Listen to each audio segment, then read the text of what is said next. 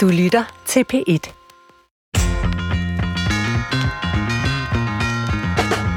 Velkommen til Brinkmanns Brix, hvor vi i dag skal tale om at blive gammel. Og om alt det, der kommer med i den pakke. For selvom vi forsøger at leve længe, så tænker vi ikke ret meget over, hvad det vil sige at være blevet for eksempel 85 år. Til retlægger Christoffer Heide Højer, der er vel 50 år til. Så er du i 80'erne i hvert fald, ikke? Mm. Hvordan forestiller du dig, at øh, dagene bliver til den tid? Jeg har, jeg har ærligt talt ikke tænkt over det. Nej. Jeg har ikke øh, brugt fem minutter på at forestille mig, hvordan, hvordan jeg ser ud som 85 år. Udover, jeg har prøvet det der filter i Snapchat, hvor man kan se sig selv som gammel, og der ligner jeg bare min farfar på en prik. så hvis jeg forestiller mig noget, så forestiller jeg mig sikkert hans liv, og det var sådan noget med at gå og vande nogle planter og, og hygge sig. Det er en uh, god tanke. Ja, Ja, altså, jamen, så det er vel det næste, det, jeg, jeg har ikke tænkt over det. Har, men har du, Svend? Skal jeg du er sige? lidt tættere på, jo. ja, det er rigtigt nok Bare lidt. for at blive... Øh, altså, det er ikke noget, jeg går og tænker over hver dag. Altså, jeg vil jo sådan set gerne øh, blive gammel. Øh, det håber jeg at blive. Men jeg er ikke sikker på, at jeg vil være gammel. Nej, øh, mener du det?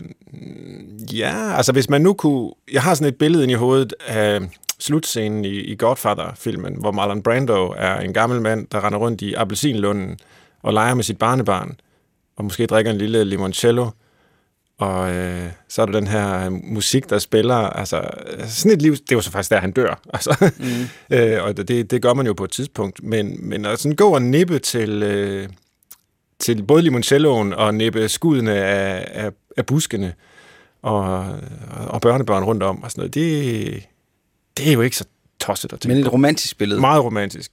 Og sikkert fuldstændig urealistisk i forhold til, hvordan de fleste lever. Men, men man har jo lov at have sådan en, øh, et billede, ikke? Det har man lov til, men øhm, nu er det ikke, fordi du er på den måde gammel endnu, Svend. Men er der trods alt ting, du allerede i din 47-årige krop begynder at kunne mærke, knirke, noget du ikke rigtig kan længere, som du kunne engang?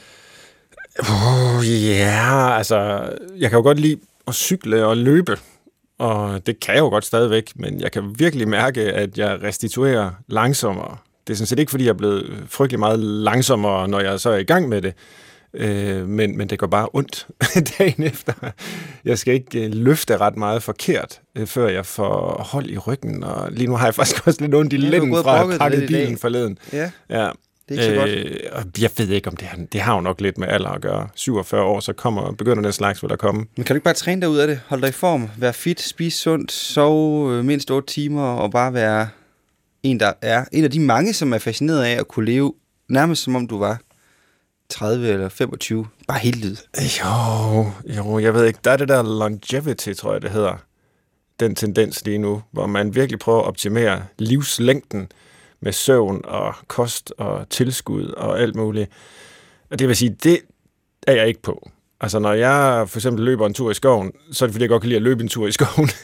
Øh, det er ikke fordi, jeg regner med, at det lægger øh, nogle år til mit liv, selvom det måske nok gør det. Altså, men jeg hørte faktisk engang en forsker sige, at den tid, man vandt i livslængde ved at løbe, svarer cirka til den tid, man løber. Det Sådan noget, sådan noget fakt, faktum elsker du. hvis du løber en time, så kan du leve en time længere, men den time har du så brugt på at løbe, og så går det ligesom lige op, jo. Mm. Jeg ved ikke, det er nok ikke rigtigt, men det, det lyder som om, det godt den. kunne være det. Nå, jeg har, det, som det skal handle om i dag, det er jo det her alarisme, faktisk. Altså, det vil sige, at der, man gør forskel, og man øh, gamle mennesker på godt og ondt får hverken så meget taletid, og det har vi jo også skyldige i vores program, fandt vi ud af i en tidligere udsendelse, Vi har haft en mangfoldighedskonsulent fra Danmarks Radio inden, som viste, at vi bare ikke taler med gamle mennesker. og slet ikke gamle nordjyder. Slet ikke gamle nordjyder, så undskyld, Niels Havsgaard. Ja. Men ellers så... Øh, eller hvorfor taler vi ikke med gamle mennesker? Og ikke kun os i det her program, men i det hele taget, hvorfor er mediebilledet så tyndt for ældre, og hvorfor er for eksempel, øh, nu var Marlon Brandos afsluttende liv der i, i, i Godfather jo lidt lækkert, men ellers det hele det, hvor man måske en dag ikke kan nå op og skifte en pære selv, og den dag, man ikke kan nå sin snørebånd, og Ja, lige præcis den der. langsomt så går det i gåsøjne ned ad bakke. Hvorfor taler vi ikke om det? Ja, altså, det er jo virkelig et stort spørgsmål, øh, men også et godt et. Øh, måske er det, fordi vi ikke bryder os om at tænke på, at det er den vej, det går. Og øh, det er jo ikke bare i medierne. Altså, det er jo ikke kun i medierne, at, at ældre mennesker er, er fraværende. Øh, det er de jo alle mulige steder i samfundet. Altså det er jo, hvis man mister sit job i, i 60'erne, øh, mens man er i 60'erne, er, er det langt vanskeligere at få øh, et, et andet arbejde, end hvis man er i 30'erne eller 40'erne, selvom man jo alt andet lige må, regne, må, må have mere øh, livserfaring, og måske også erfaring med det konkret noget, man arbejder med. Vi vægter talent, det er at kunne lære noget nyt. Potentiale. Potentialet højere end øh, beviset for, at man rent faktisk øh, kan noget og har ydet noget. Og vi dyrker ungdommen. Vi har sådan en ungdomsfixeret kultur. Det er der skrevet rigtig mange indsigtsfulde øh, bøger om og analyser af. Så det, det er jo helt bredt i samfundet, at vi øh, er gået væk fra måske tidligere tiders øh, respekt for øh, visdommen i, i den sene del af livet, og til nu at, at hylde noget langt mere øh, ungdomligt. Og det er, jeg ved ikke, om man kan sige, at det ene i absolut forstand er, er bedre end det andet, men når vi begynder at diskriminere på mm. baggrund af personers øh, alder, og også høje alder, så er det, vi kan tale om allerisme, og, og så har vi i hvert fald et problem. Og dagens gæst skrev jo faktisk til os, og lige ja. rejste pegefingeren og sagde, det er, det er måske lige nødvendigt lige at trykke lige der. Så nu synes jeg, du skal introducere, og så øh, gå i sving. Og jeg siger velkommen til øh, Bente Martinsen, som er mangeårig sygeplejeforsker og i dag ansat på Roskilde Universitet, Institut for Mennesker og Teknologi, og du har særlig viden om ældre mennesker fra dit arbejde. Velkommen til, Bente. Tak for det. Og tusind tak for at øh, minde os om, at vi skal huske at sætte fokus på ældre mennesker, på det at blive gammel, på alderdom osv. Og øh, mit første spørgsmål er, måske lidt mærkeligt, men jeg har lavet mig fortælle, at der er noget, du er rigtig træt af. Det er jeg, jeg er træt af præcis af det, som du øh, lige startede med at nævne, ja. nemlig den overdrevne fokus på, hvordan man kan bekæmpe sin alderdom. Altså netop begrebet longevity. Der er meget lille interesse for, hvordan man bliver gammel på den helt almindelige måde. Og det, de aldersforandringer, som uværligt kommer, dem mener jeg, at vi burde dele med hinanden, fordi vi risikerer, at øh, når man møder dem, så kan der opstå en meget stor eksistentiel ensomhed, hvis man ikke har kendskab til dem på forhånd. Så jeg har spurgt mig selv, hvor er de gamle mennesker egentlig i medierne? Ja.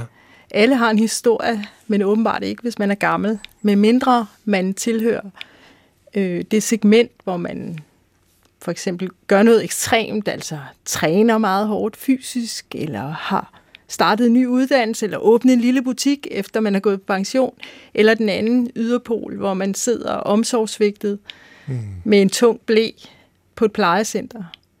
Så alle dem inde i midten, dem hører vi stort set ikke noget om. Og det synes jeg, de fortjener.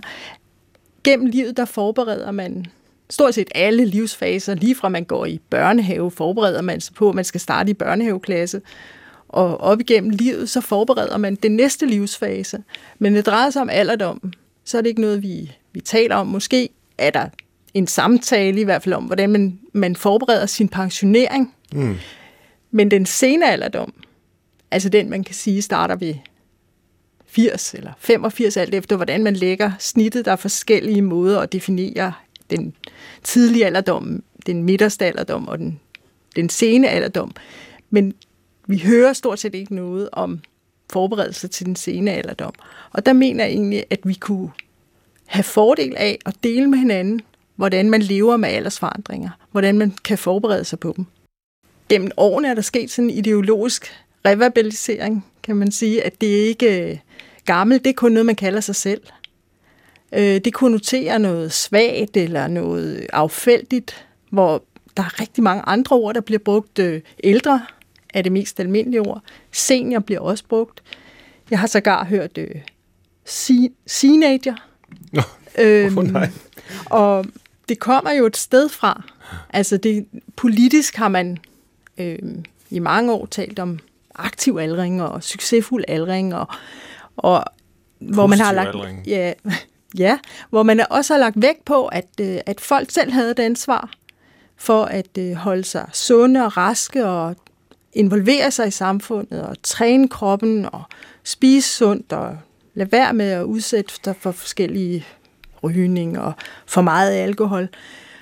Og det er jo en, det kan ses som en reaktion på at vi er blevet flere, altså det man kalder den demografiske udvikling, der er blevet flere og flere ældre.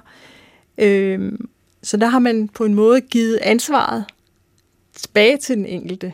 Og man kan sige, at selvom der er, det er ikke fordi, jeg underkender, at der er nogle ting, man kan gøre for at øh, holde sig rask og sund langt op i livet. Men der kommer jo et tidspunkt, hvor det ikke kan lade sig gøre mere. Mm. Og der er man sådan set, så projektet er dømt til at fejle. Men øh, den enkelte er dømt til at fejle. Det er de allerfærreste, der spurter direkte ned i kisten. Døden er et tabu, men det mener jeg også, den sene alderdom er. Døden har vi jo talt rigtig meget om, og vi, har, vi omtaler døden som et tabu. Den sene alderdom er der, er der ikke engang nogen, der kalder et tabu. Nej, jeg, jeg synes da egentlig, at den sene alderdom er et større tabu end, end døden. Ja. Altså, som du også ja. beskriver det der, ikke? Altså, ja. vi, vi taler faktisk meget om døden, og der er programmer om, øh, at folk øh, dør og opsøger aktiv dødshjælp, og de bliver diskuteret, ja. og man kan planlægge sin egen død, og, og så videre. Men selve det der øh, tab af evner, øh, der kan være smerter i, i den sene alderdom, øh, det, det går på en eller anden måde ned ad bakke, medmindre man spurter ned i kisten, som du siger. Ja. Det er tabu. I mine øjne i hvert fald. Ja. Forberedelse af den sene alderdom, ja. det eksisterer ikke. Man kan være næsten sikker på, hvis der er en bog, øh, som hedder noget i retning af, øh, sådan bliver du gammel, jamen så handler den om, hvordan man når hen til det. Ikke? Altså, hvordan du bliver øh, så gammel som muligt. hvordan ja. du lever længst. Ja. Men den handler jo ikke om, hvad der så sker i den periode, eller hvad man kan gøre, hvordan man kan leve, hvad man kan opleve. Det handler om, hvordan du kan... Altså, det handler om, hvordan du kan forlænge den periode, hvor du er frisk og rest. Ja. Det handler ikke om, hvordan du lever med dine aldersforandringer. Nej. Og det var lige præcis det, du ønsker, vi skal tale om, og tak for at melde ind med det øh, emne, Bente, fordi nu, nu har vi en hel time til at, at gøre det. Vi skal måske lige runde, inden vi går videre, det begreb, som Christoffer også øh, kastede ind i, i vores indledende snak, altså allerisme. Jeg ved ikke, siger du allerisme eller allerisme? Jeg tror, jeg siger lidt begge. Ja, det, vi har diskuteret ja. inden, hvad, hvad, skal vi, ja. hvad, hvad hedder det egentlig? Ageism. Vi, vi må have en sprogforsker ja. på. Men ja. øh, foregår det i Danmark, allerisme? Ja, altså det gør det jo i det, i det, i det store og de små, altså negative forestillinger om, hvordan man er som menneske, når man når en vis alder. Ja. Øh, et af de eksempler, der falder mig rigtig meget for brystet, det er, at man i hovedstadsområdet kan få rabat, når man er pensionist, til, så man kan køre lidt billigere med de offentlige transportmidler. Man må bare ikke køre i morgenmyldertiden. Nå. Og, og det synes jeg jo på en måde, at det er storsindet, at man kan få rabat, øhm, men at man så ikke må køre, når de, når de rigtige mennesker, altså dem, der har et job, de kører, det, det synes jeg er lidt mærkeligt. Altså man kan selvfølgelig betale en ekstra pris, og så køre. Men det synes jeg er sådan et, et eksempel på, på noget, som i hvert fald kan ses som allerisme. Ja. En anden ting er, at gamle mennesker, ofte hvis de er på forsiden af et magasin, så bliver deres billeder ofte redigeret, altså mm. photoshoppet, selv på magasiner, som henvender sig til modne mennesker, hvilket jeg jo synes er lidt skuffende. I sundhedsvæsenet har man, kan man opleve, at der er begrænsninger på adgang til behandling og til undersøgelse. Hvis man er over en vis alder, så er der forskellige undersøgelser, man ikke bliver tilbudt. Og det er jo ikke, fordi det, det står i patientinformationen. Det foregår sådan lidt... Øh, altså, det, det, det er bare noget, der ikke sker. Ja. Altså, men man ved, at der er en sammenhæng med alrisme og, og et øh, forringet helbred. Altså, den forestilling, som hvis sundhedspersonale ved, at de skal se eller have en konsultation med en menneske med en meget høj alder, så tenderer de til at have øh, mindre sensitivitet og mindre velvilje over for patienten eller borgeren. Og det er jo ikke nogen øh, god nyhed. Så kan det gå dårligere for, det kan gå for dårligere, end det, ja. der skulle have gjort. Ja, der er, er også en form for Rosenthal-effekt, øh, har vi kaldt det i ja, psykologien. Ikke? Når man får at vide, det der det er de ubegavede elever, jamen ja. så klarer de sig faktisk de dårligere, dårligere, fordi ja. de bliver mødt på en anden måde. Ja, der er også en tendens til, også i, i, altså blandt offentlige myndigheder, at man taler lidt ned, taler lidt med sådan babysprog til ja. mennesker over en vis alder så forestiller man sig måske, at folk ikke lægger mærke til, men det gør de jo. De erkender jo, at de bliver talt ned Hele til deres liv, ja. siden de jo babyer, at de ja. bliver talt til ja. på en anden måde. Ikke? Altså, så, øh, det må være meget specielt. Og, øh, en anden ting, der knytter sig til sundhedsvæsenet, det er, at man hos praktiserende læger og i sundhedsklinikker kan få forklaringer om, at de symptomer, man kommer med, skyldes, at man har haft for mange fødselsdage. Det er sådan en, en populær vending, der fortæller, at du er gammel, så de symptomer, dem må man forvente. Og det gælder altså også sygdomme, der ikke er knyttet til, altså til alderdom, eller ja. til, at man har levet længe.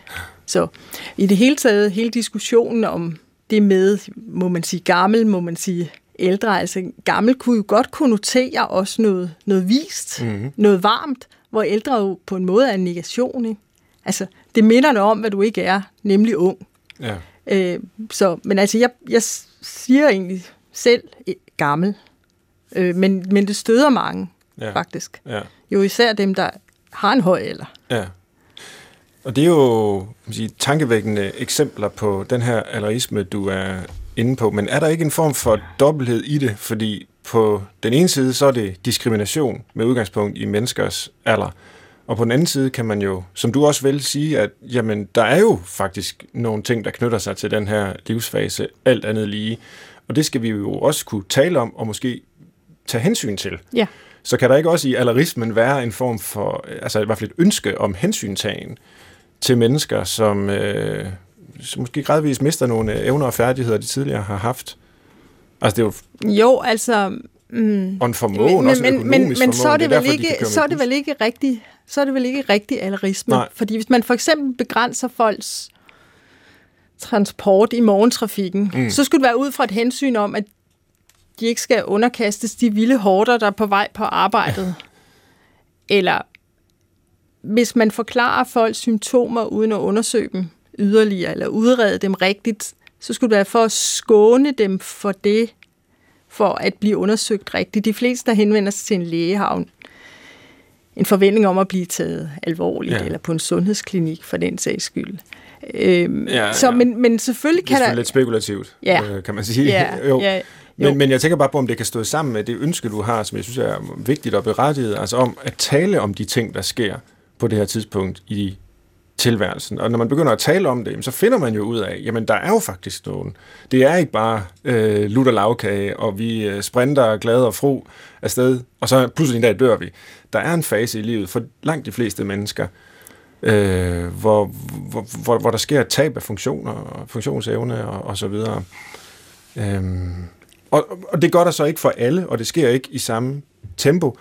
Og Allerisme er så måske et udtryk for, at vi kommer til at generalisere noget om en befolkningsgruppe. Ja, altså sådan som jeg ser allerisme, så er det jo en, ikke nødvendigvis en intenderet Nej. diskrimination. Den er vel aldrig berettiget, som i virkelig aldrig berettiget, uanset om folk er, er syge, har mange mm. aldersforandringer eller mange funktionsnedsættelser, som, som er betinget af høj alder, så må de vel aldrig behandles ringere alene på grund af alder, eller... Ja, nej, nej, og den er jeg selvfølgelig fuldstændig med på, men jeg tror måske også, jeg tænker lidt på den her diskussion, der er for tiden om, altså, skal man også have ret til at dø? Øh, skal man behandles for alt? Skal vi forlænge og fortsætte og så videre? Øh, altså, hvis, hvis to personer kommer med de samme symptomer, en på 95 øh, og en på 65, så vil man måske se lidt forskelligt på det, og det er så måske diskrimination, men omvendt så er det måske også, jamen herregud, der er jo nogle ting, der man er kan, sådan, når man er 95. Man kan jo sige, at hvis man har, er, har en høj alder, så ja. har man ikke det samme livsperspektiv, og det kommer jo an på, hvad det er for en intervention, man, altså hvad er det for en operation, hvor, hvor lidelsesfuld, hvor dyr er den, mm. er der overhovedet nogen er, der, er det livsforlængende? Er det drejer sig om uger, drejer det sig om måneder? Så er det klart, at det er en anden diskussion, man ja. må tage. Og så er det jo ikke allerisme, så er det sund fornuft. Ja, ja. Lad os bare forlade øh, allerisme-begrebet for nu, i stedet for at gå over til den forskning, som du laver på, på området her vi kigger jo tit på, hvad vi kan blive bedre til, og øh, øh, gennem livet tilegne os evner og så videre, udvikle os. Vi har også tit øh, ja, børn og unge og så videre på briksen her i programmet, og det handler om, hvordan de udvikler sig livet igennem. Men øh, hvad så, når det så at sige, går den anden vej øh, sent i livet? Der sker nogle forandringer, som måske ikke er en positiv udvikling, men et, et tab. Øh, hvor, hvor stor interesse er der overhovedet for det i forskningsverdenen? Jeg har forsket i, hvordan det opleves at være afhængig af pleje. Ja. Øhm, og det er der ikke rigtig nogen, der har beskæftiget sig med, fordi man har taget altså anset det for at være så grundlæggende, at det var der ikke rigtig noget at sige om. Problemet er bare, at set fra borgere og patienter, altså set fra den enkeltes perspektiv, så er der ret meget at sige om det. Mm. Fordi afhængighed, det, det er noget, som mennesker frygter. Det er det, hvis man spørger de unge, gamle, så vil de ofte sige, bare jeg kan forblive uafhængig og kan bestemme selv. Så jeg har ligesom fokuseret på, hvad betyder det så, når man når derhen? Øhm, og i vores del af verden, der er afhængighed noget, man vokser fra. Det er noget, man er, når Børn man er barn. Er ja, ja, ja. De, de, er, de er afhængige. Autonomi, det er noget af det, vi sætter allerhøjst. Altså det at være selvlovgivende og kunne bestemme selv. Og vi overser fuldstændig, at der er sådan en fundamental afhængighed af andre mennesker. Og det er den, der bliver meget, meget synlig, når man bliver syg ja. eller gammel, altså afhængig af andre menneskers hjælp. Ikke? Det kræver tilvænding at være afhængig, at blive afhængig af hjælp. Og der er nogen, der aldrig vender sig til det. Områder, som drejer sig måske om personlig hygiejne og sådan noget, at der er nogen, der aldrig vender sig til det. Øh, og inde i det, i det rum, altså, hvor, hvor man får hjælp af et andet menneske, der er noget, der er noget troende for ens integritet. Altså det opleves troende at få hjælp på områder, som normalt er voksne menneskers enemærker. Mm.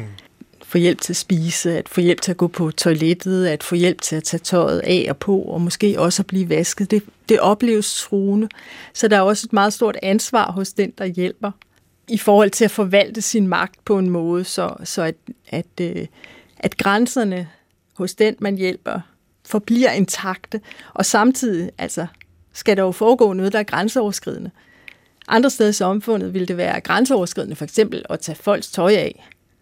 Men fordi det er den her særlige situation, hvor man hjælper et, et gammelt menneske eller et sygt menneske, så, så har man som hjælper eller som sundhedsprofessionel, så har man en særlig, et særligt rum, en særlig magt derinde, mm. og en særlig pligt også til at, at hjælpe.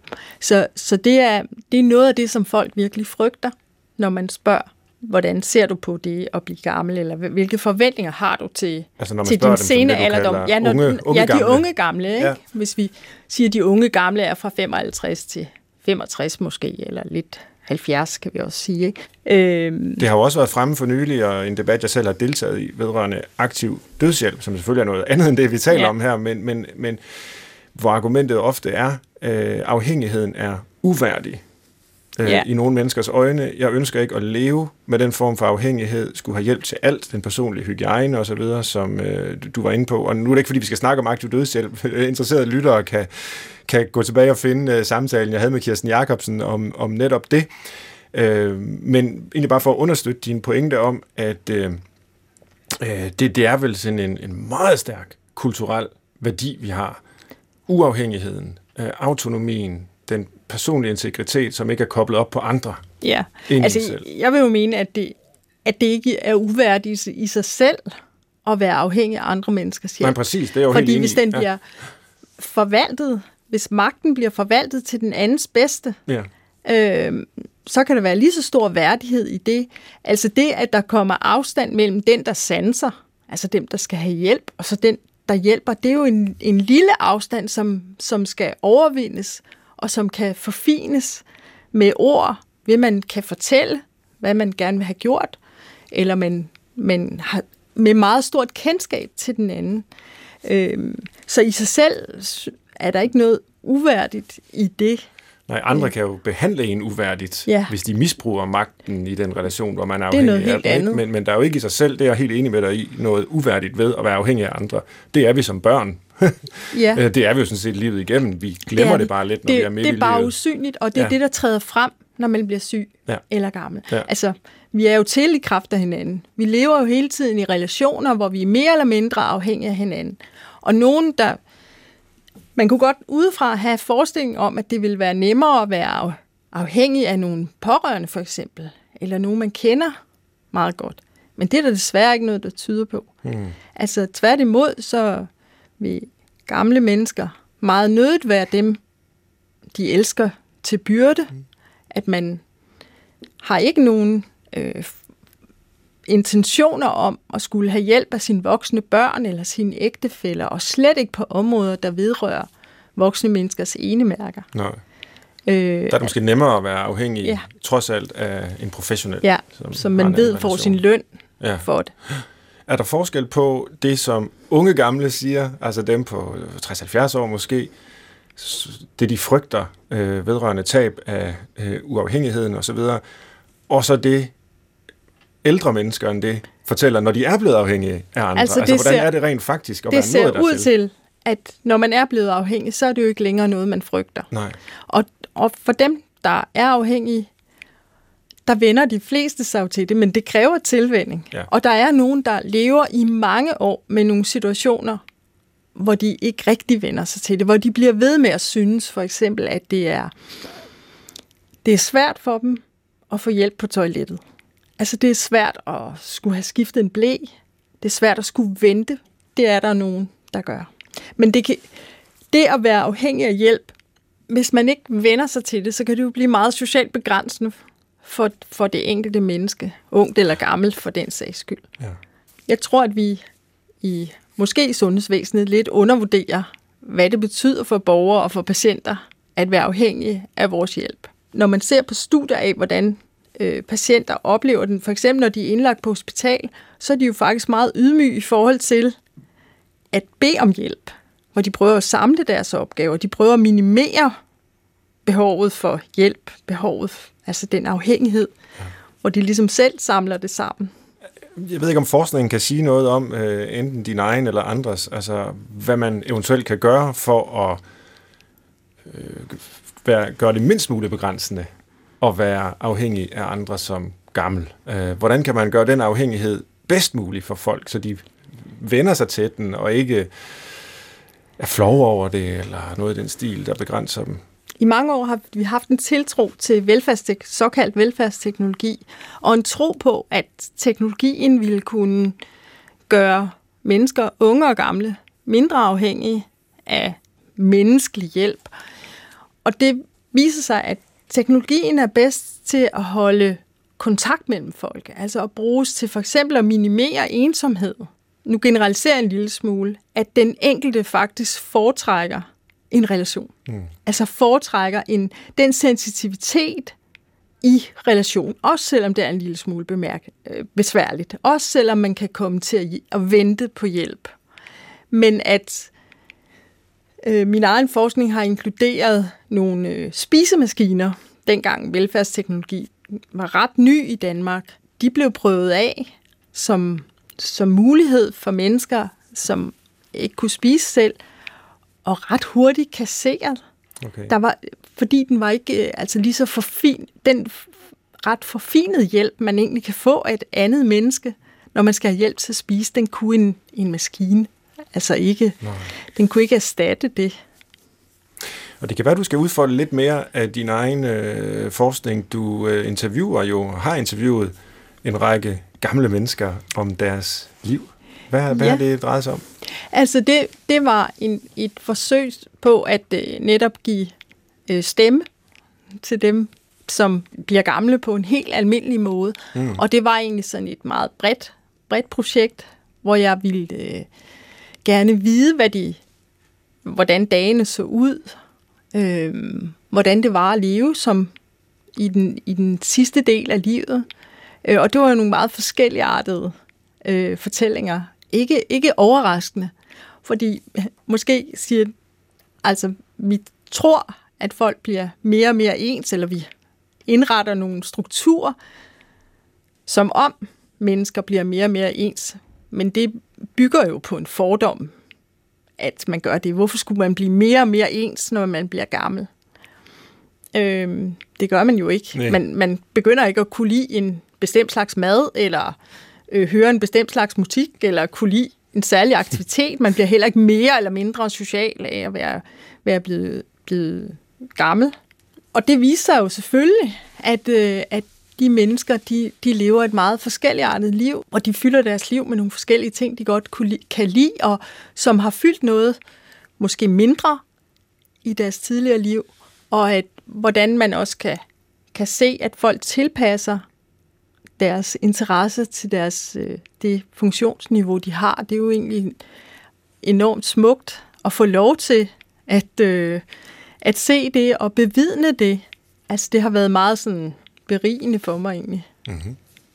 Hvor gamle er de mennesker, du har haft med her? Øhm, de yngste var syv, den 77, og den ældste var 102. Okay. Øh, ja. Så det var et bredt, bredt ja. spænd. Det var ja, der er en scene. Alt andet lige forskel på at være 77 og så være 102. 102 ja. ja. ja. Men er der alligevel noget, du kan sige, nu ved jeg godt, det er en selvstændig pointe, at man er ikke ligesom de andre gamle, fordi man er gammel. man kan være gammel på alle mulige forskellige måder. Øh, det er jo egentlig rigtig godt at blive mindet om. Men, men er der alligevel noget, du kan sige alment om, hvordan så gamle menneskers øh, dage ser ud? Øh, og nu snakker jeg måske mere om dem, der nærmer sig 102, end dem, der er blevet 77. Men altså, ja. øh, altså når man... det er jo noget af det, som 47 jeg, jeg kan have lidt svært ved at, at, at forestille mig.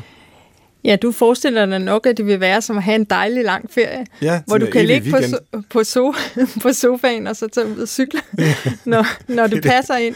Øhm, men altså, når jeg har talt med mennesker i den, i den sene alderdom, så har de jo været på, typisk været på pension i så mange år, at deres dage har fundet struktur. Hmm. Og den struktur kan være bygget op omkring, den kan være bygget op omkring fysisk aktivitet, den kan være bygget op omkring interesser, nye interesser, eller gamle interesser, som får lov til at fylde og brede sig. Typisk så har øh, øh, dagene de er bygget op som en, altså om morgenen gør jeg sådan, jeg går en tur, eller jeg laver nogle øvelser på gulvet, eller og så drikker jeg kaffe, og så er det ved at være tid til middagslur. Altså at, at det, dagene er, og så har jeg sådan noget, jeg gør om onsdagen, og om lørdagen har jeg fri. Altså, så dagene er jo ikke så meget anderledes end det, de dage, man har, når man har et arbejde. Det er bare noget andet, der fylder, og egentlig synes jeg, at der er noget sådan befriende ved at se, at nogle af de ting, som man, når man er på arbejdsmarkedet, gør i forbifarten, at de får lov til at fylde. Mm. At de får lov at brede sig ud over det hele. Og det er en stor øh, fordel at have nogle hobbies, som er uafhængige af tid og sted. Og det er jo klart, jo ældre man bliver, kan man få flere funktionsnedsættelser, man kan blive begrænset i, og man kan komme ud af sin bolig, og man kan indfinde sig i særlige øh, fora på bestemte tidspunkter. Så det er en, en klar fordel at have en hobby eller en interesse, som man kan dyrke til hver en tid på hvilket som helst sted, og som egentlig ikke har nogen tidsbegrænsning. Mm. Men der er også mange, der opsøger nye fællesskaber. Ja. Og øhm, foretager sig noget, de måske ikke har prøvet før, eller sådan. Noget af det, man trods alt ofte taler om i forbindelse med de gamle her, og ja. nu snakker vi om, vi snakker for lidt om den, men, øh, men, men det er jo ældre menneskers øh, ensomhed. Ja. Og der er jo et objektivt konstaterbart tab i antallet af menneskelige kontakter, når man bliver gammel. Øh, jeg har engang set sådan en graf, hvor man kunne ligesom se, hvor, hvor meget det snæver sig ind, mm. øh, eller tynder ud i relationerne. Øh, og det er jo på den ene side meget øh, naturligt, når man bliver meget gammel, så, så dør folk jo også fra en, øh, jævnaldrende og, øh, og, og familiemedlemmer og sådan. Og, og på den anden side er, det jo øh, tragisk for, for mennesker, som har et socialt behov. Øh, og jeg kommer i den forbindelse også til at tænke på øh, noget, nu er det nogle år siden, jeg læste om det, men igen, vi taler meget om de unge og de unges problemer, og de unge har angst og depression og forbruger antidepressiva, men ældre mennesker er faktisk nogle af dem, i hvert fald sidst jeg kiggede, der har det allerhøjeste forbrug af antidepressiv medicin. Og det er jo ikke sikkert, at de alle sammen har altså, depressioner som sådan. Det kunne være, at nogle af dem simpelthen er ensomme, og, og, og, og lægen ikke ved, hvad, hvad man skal gøre andet end at udskrive noget antidepressiv yeah. medicin. Nu, nu sidder jeg og digter lidt og maler et billede af det selvfølgelig, som du så kan skyde ned. Men hvordan ser livet ud, når man øh, bliver mere og mere alene? Fordi det gør de fleste vel? Altså, mm, ensomhed blandt øh, gamle mennesker opgøres på utrolig mange måder. Ja. Mm. En nylig undersøgelse viser, at når man er 80, eller i gruppen af 80-årige, der er cirka 8 procent, der er ensomme. Okay. Og når, hvis man kigger på, på 90-årige, så er det tal steget til 17 procent. Der er en meget stærk sammenhæng mellem helbred og ensomhed, ja. hvad jo egentlig ikke er særlig overraskende. Nej. Fordi hvis man har dårlig helbred, så er man svært ved at forlade sin bolig, måske svært ved at opsøge andre, har måske også ulyst til at se andre. Øhm. Så altså, livet bliver jo fyldt med, med aktiviteter, som gradvist bliver tilpasset til det, man rent faktisk kan. Øhm, når, når, man, når ens funktionsniveau ændrer sig, og ens aldersforandringer ligesom er, er uigenkaldelige. Der er mange, der beskriver det som et tab. De har meget stor bevidsthed om, hvis jeg holder op med det her, så kommer jeg ikke til at genoptage det. Mm. Så det opleves som et, som et stort tab at skulle give slip på noget. Mm. De bedste, de, den bedste, eller en, en overlevelses strategi, hvis man kan sige det i den her sammenhæng, er at sige, okay, nu kan jeg så ikke komme til, til dans om torsdagen mere. Hvad er det så, jeg kan? Jeg kan faktisk godt danse herhjemme, hvor jeg bor. Jeg kan tænde for musikken, og jeg kan stadig danse. Eller jeg kan ikke mødes med mine venner og spise, som vi plejede at gøre en gang om ugen, men vi kan ringe. Så at det, det bliver en, en gradvis tilpasning, øh, der er et, et tysk, øh, en tysk forskergruppe, der har kaldt det senior, senior coolness, mm. øh, som har defineret senior, senior coolness som en slags distance til deres, til, altså blandt gamle mennesker. De har interviewet 75 gamle plus 20 pårørende, og de har faktisk fundet, at det her begreb senior coolness er en måde at være i verden på, hvor man ikke fornægter sin egen tab, men hvor man fokuserer på det, man kan. Altså fokus, stadig fokuserer på, jamen det er det her, jeg kan nu. Det kan godt være, at jeg ikke kan rejse, men der er stadig nogle områder tæt på, som jeg aldrig har set, eller der er stadig nogle bøger, jeg ikke har læst, så det er det her, jeg gerne vil.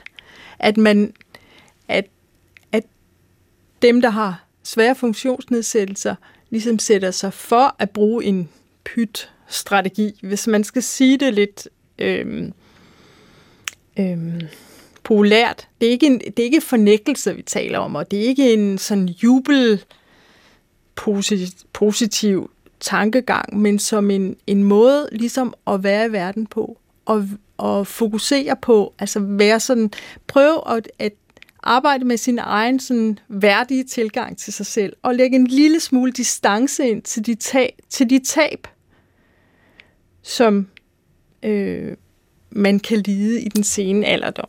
Det er og det, det, der også og det er faktisk, det kan, det kan, i cool, ja, coolness-begrebet, ja, ikke? Altså, ja, det er jo både ja. er, at man er cool, fordi ja. man, er, man er sej som gammel, ja. ikke? Jo. Men det er måske også, at man er en anelse kølig ja. i forhold til ja, øh, tab og relationer Taber. og sådan noget. Ja, og jeg, jeg synes, det, det passer så, så fint ind i de fund, jeg selv har. Altså, ja. det giver virkelig mening for mig, øh, den her sen, senior, senior coolness, at, øh, at, at det ikke er en fornægtelse, og det ikke er et spørgsmål om bare at blive ved med at være super positiv, men at, at der ligger en erkendelse af, hvad man, også en erkendelse af, hvad man har gjort, og hvilke muligheder man trods alt stadig har, om det så bare er, er ret begrænsede muligheder set i forhold til tidligere i livet. Mm.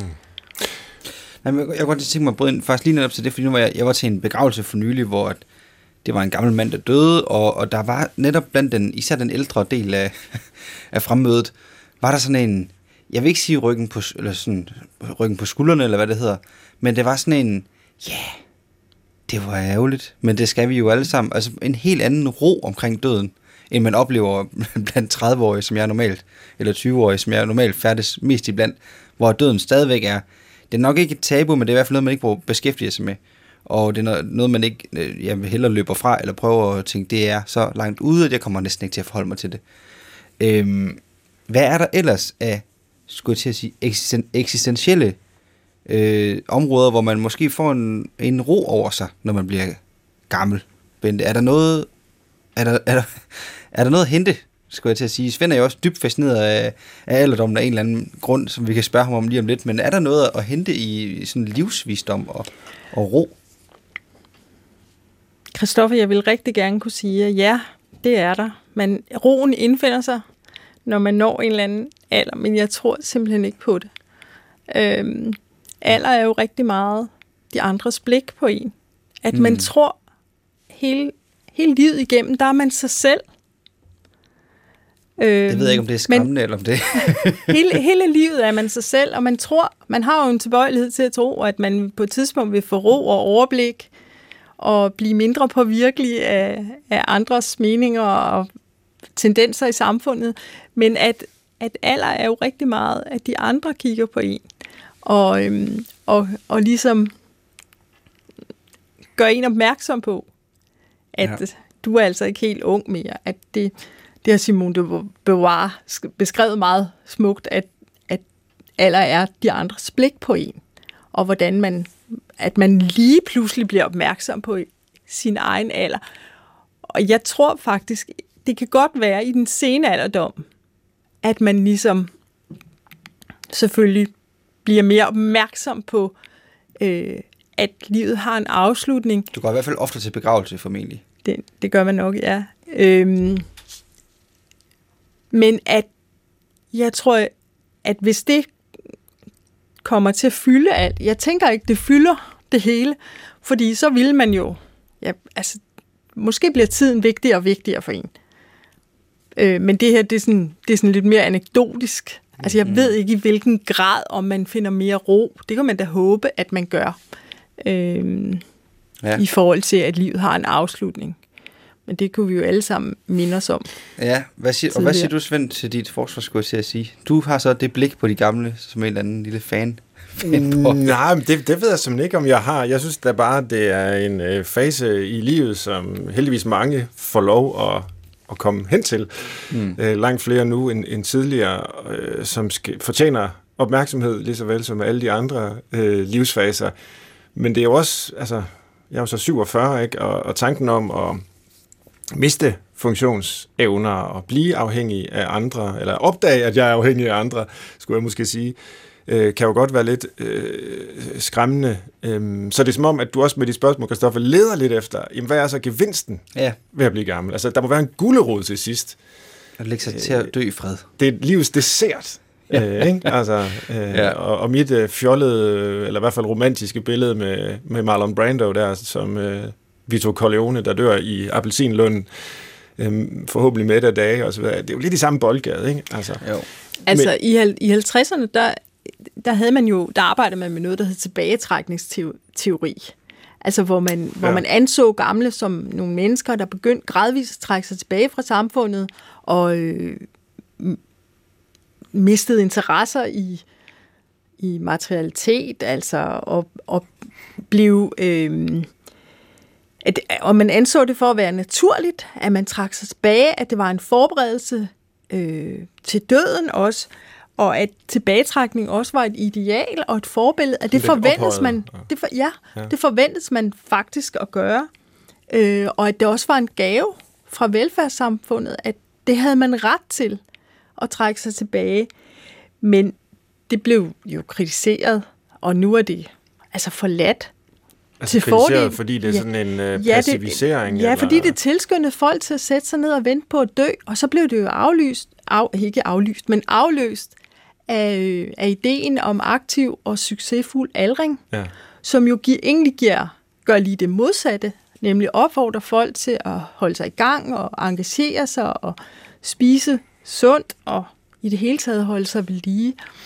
Så der har jo været sådan en, en skal vi sige, det Kristoffer, som du efterspørger, Kristoffer, sådan en, en afrunding eller en særlig måde, man kunne afslutte sit liv på med at være mere tilbagetrukket eller ophøjet? Eller, ja. Men kunne det ikke være, at begge dele var sandt? Altså, at der var nogen for hvem, der var noget om det der med øh, tilbage, den mere tilbagetrukne alderdom, forberedelsen til døden.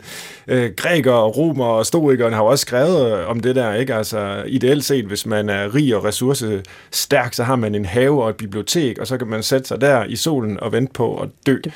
Øh, trukket tilbage fra det liv, man så tidligere havde øh, deltaget meget mere aktivt i. Det kunne være et billede på en, en, en fin afslutning på livet. Og et andet billede kunne være, at man vil ikke, hvad er det, er det ikke Dylan Thomas, don't go gently into that dark night, ikke? men man bliver sgu ved, man vil ikke herfra. Man engagerer sig lige til det sidste, øh, lokalt, eller med læserbrev, eller hvad man nu end er optaget af. Og det kunne så også være et fint billede. Øh, altså, ja, mit spørgsmål er jo lidt, altså hvorfor kun have et ideal, eller en forestilling om den gode Men, alderdom? Altså, i de her to scenarier, eller de her to idealer, er jo ikke den enkeltes. Det er Nej. jo nogen, der er defineret ja. af, skal vi kalde det, samfundet. Ja, de Så, kulturelle, ikke? Jo. Og jeg tror, at øhm, altså, der er jo en, en... Den enkelte kan jo selv vælge sit liv, men det, der, det, der er øh, ligesom... Øh, der er den opfordring, som vi lever med nu, det er, at vi skal øh, vi skal virkelig tage ansvar selv for vores egen sundhed og for vores egen aldring. Og i det øjeblik, man ikke kan det, jamen så er der et, en slags tomrum, som jeg synes for nu at vende tilbage til det, at vi skulle udfylde med noget, med en samtale om, hvordan man lever med de aldersforandringer, som uværligt kommer. Store og små, fordi på, altså de, de kommer, og man kommer til at tabe muskelstyrke. Der sker subtile forandringer i cellerne, som man ikke kan træne væk. Og, og, øh, så det er stadig det, altså, det er stadig det, som jeg egentlig synes, at vi skulle tale noget mere om, for mm. at, at minimere øh, den potentielle eksistentielle ensomhed, der kan komme, når man sidder og, og kæmper med sin hvad det nu måtte være, urininkontinens, og ikke ved, hvordan man afhjælper det. Er det en gene, eller er det en sygdom? Hvordan kan man få hjælp til det? Øhm, for det har man måske aldrig læst om, eller hørt om, eller talt med nogen om, fordi det er meget tabuiseret. Ja, ja. Så vi skal tale om det, som vi så at sige ikke kan gøre så meget ved. Ja. Men hvordan skal vi tale om det? Fordi det er jo ikke nok, forestiller jeg mig, bare at sige, jamen du kan se frem til noget med inkontinens og prostata og hjertesvigt og det ene og det andet. Og det, altså, øh, det er vel jo ikke, det, det er vel mere det eksistentielle end det, det faktuelle, som øh, trænger ja, til. det ved jeg ikke, om det er. Det, det er måske begge altså, dele. De jeg, jeg tænker egentlig, at det er begge dele. Ja. At, at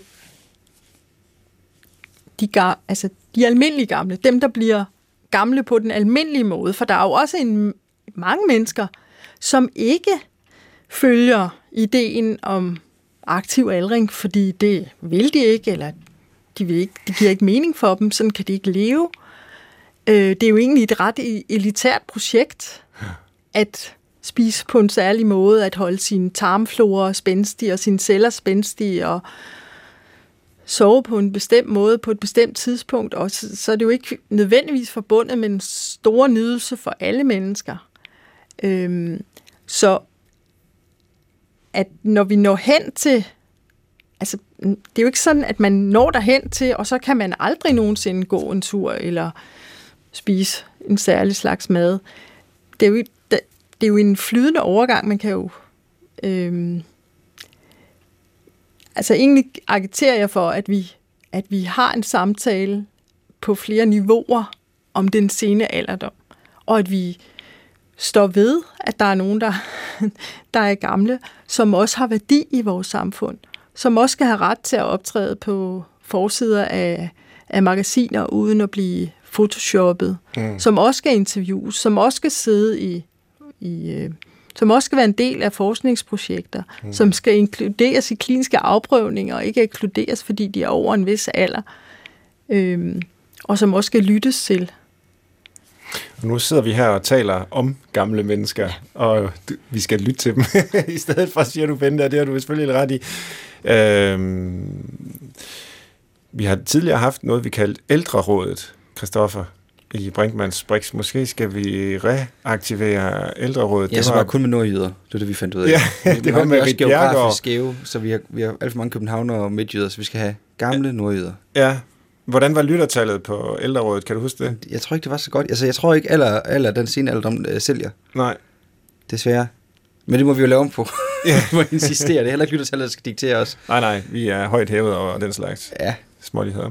Nå, det var også bare lige for at sige, at der er selvfølgelig noget øh, paradoxalt ved, at vi her i studiet, som endnu ikke er rigtig gamle, øh, tør jeg godt konkludere, taler om øh, de rigtig gamle på den her måde. Men du har jo så, Bente, øh, lavet forskning og øh, interviews og fuldt øh, gamle mennesker og bringer på den måde deres ord og erfaringer videre.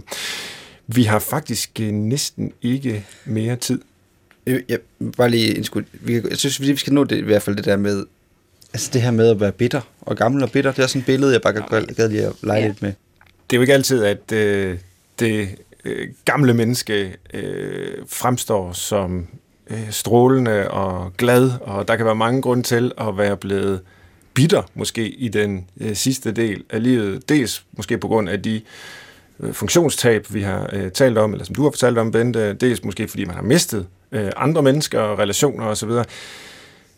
Men hvordan, ja, det, det er måske også sådan et ungdomligt spørgsmål, men altså, hvordan undgår man bitterheden i øh, den sidste del af livet? Ved, ved du noget om det? Altså, den kan træne, man kan træne sin åbenhed ja. over for nye ting. Altså, der, man ved faktisk, at der er en, en faldende åbenhed gennem livets faser på tværs af, af lande mm. også. Men øh, det er altså muligt, at man kan træne den tendens, men det kræver ligesom, at man er opmærksom på den. Så man kan altså tage nye ting ind og undgå at blive bitter og synes, at alt var meget bedre i gamle dage. Men ja, det er en forudsætning, Hvordan? at der, ja, det er en forudsætning. Jeg synes allerede, det var bedre i ja, gamle dage nu. Jeg er kun det, er en for, det er en forudsætning, at man, at man ligesom har det ekstra blik ja. på sig selv, fordi der er en tendens til, at man bliver lidt en stivnakke. Øh, så det, det ved man. Det er simpelthen ikke en fordom. Det er Nej. en kendskærning. det er faktisk rigtigt. Selvfølgelig er det, er det en, en generalisering, ja, ja. fordi der, der er alle mulige undtagelser. individvariationer. Ja. Men, men, øh, men det kræver, at man er opmærksom på det. Ja. Øhm, og ja, det kan være, at omverdenen vil gøre en opmærksom på, at nu øh, kan man godt træne sin åbenhed, eller prøve noget nyt. Øhm, jeg vil ønske, at jeg kunne huske det citat af Susanne Brygger, som jeg læste for ikke så længe siden. Nu kan jeg ikke huske det ordret, men det er noget i retning af, at når man er ung, så skal man være kritisk, og man skal lave verden om. Øh, men når man er blevet gammel, så skal man, selv når man vender øh, stenen og krybet vælter frem, så skal man øh, elske det hele. Og øh, det, det læste jeg og tænkte, det er virkelig et flot ideal for, ja, for menneskelivet, men jo så også specifikt for, for alderdommen. Men jeg kan godt forestille mig, at det skal trænes, for jeg synes øh, allerede nu, det er svært. Måske skal man også tale med nogle flere unge, ikke? Ja. og interessere sig for faktisk, hvad, hvad de unge laver, for at undgå at sidde og synes, at alt netop var bedre i gamle dage. Ja. Så har vi kun listen tilbage. Og Bente Martinsen, i dag skal du give tre gode grunde til at leve, som om man var gammel allerede i dag. Du må vide det. Ikke fordi du er gammel, men fordi du kender gamle mennesker. Og er der grund til at leve, ja. som om man var gammel allerede, før man er blevet det? Ja, altså... Det er jo lidt Christoffers hvis... øh, håb fra før om, at der må være noget godt ved det, som man kan få ind i livet, måske allerede nu. Ja. Altså, man får mulighed for at indse, at livet har en afslutning. Hvis man ikke har indset det tidligere, eller rigtigt taget det ind, så får man mulighed for at indse, at livet faktisk har en afslutning. Ja, den er lidt tung, men ja. vi tager den med på listen. Ja. Så får man også mulighed for at definere sit eget regime. Ja. Altså, hvor man ikke behøver at lytte til nogen, øh, men hvor man faktisk kan lade sit eget, egne værdier være styrende for, hvad man bruger sit, mm. sin energi og sin tid på. Mm-hmm. Og man kan sige, det gider jeg ikke. Hvorfor? Fordi jeg er gammel. Netop. Ja. Jeg har ikke tid. Nej. Og endelig så, øh, så slipper man for at skulle forbedre sig. Ja. Hvis man ikke har lyst, så så kan man lade være med at forbedre sig, uanset hvad myndigheder og andre autoriteter måtte mene.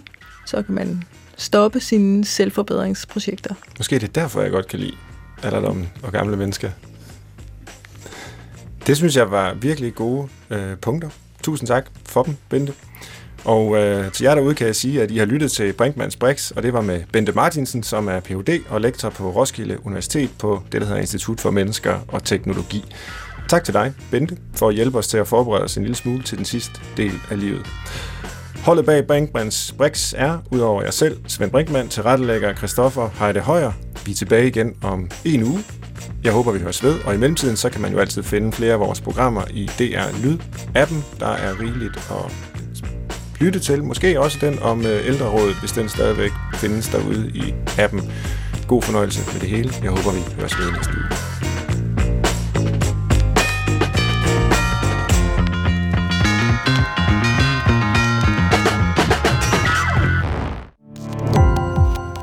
Gå på opdagelse i alle DR's podcast og radioprogrammer. I appen DR Lyd.